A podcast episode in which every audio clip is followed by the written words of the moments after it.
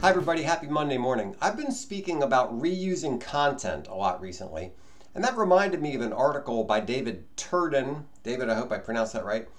Why turning newsletters into podcasts and podcasts into newsletters is a great strategy for publishers. It was emailed out by Bo Sacks on April 11th. David gives three reasons right up front build your brand, maximize SEO, and make content consumption easier. The basic message is that if something is working in one medium, try it in another.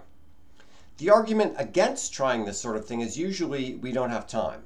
And David points out, quite rightly, I think, that you could probably free up some time by stopping something you're doing that's not working. I would point out that there are a lot of co- contractors in the world who can help. Anyway, I like this quote from the article.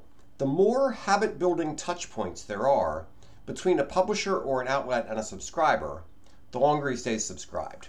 Right. You should also think of this. Some people like to read, some people like to listen, some people like to watch, and some people will pick the medium based on their circumstances.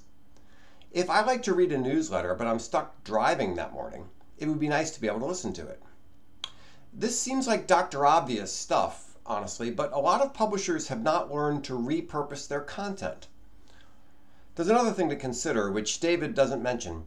Before you cancel a new venture, like a new newsletter or a podcast, consider that it might have succeeded in a different format.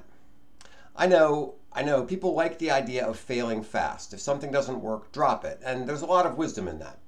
But some things just work better in a different medium. So before you pull the plug, maybe you should give it a try in a different format. And speaking of different mediums, I have a print newsletter called the Crable Letter, which I publish once a month, and also on my blog, and also in this podcast. Please go to crablegroup.com, click on the Crable Letter tab, and sign up. Thanks so much. Have a good day.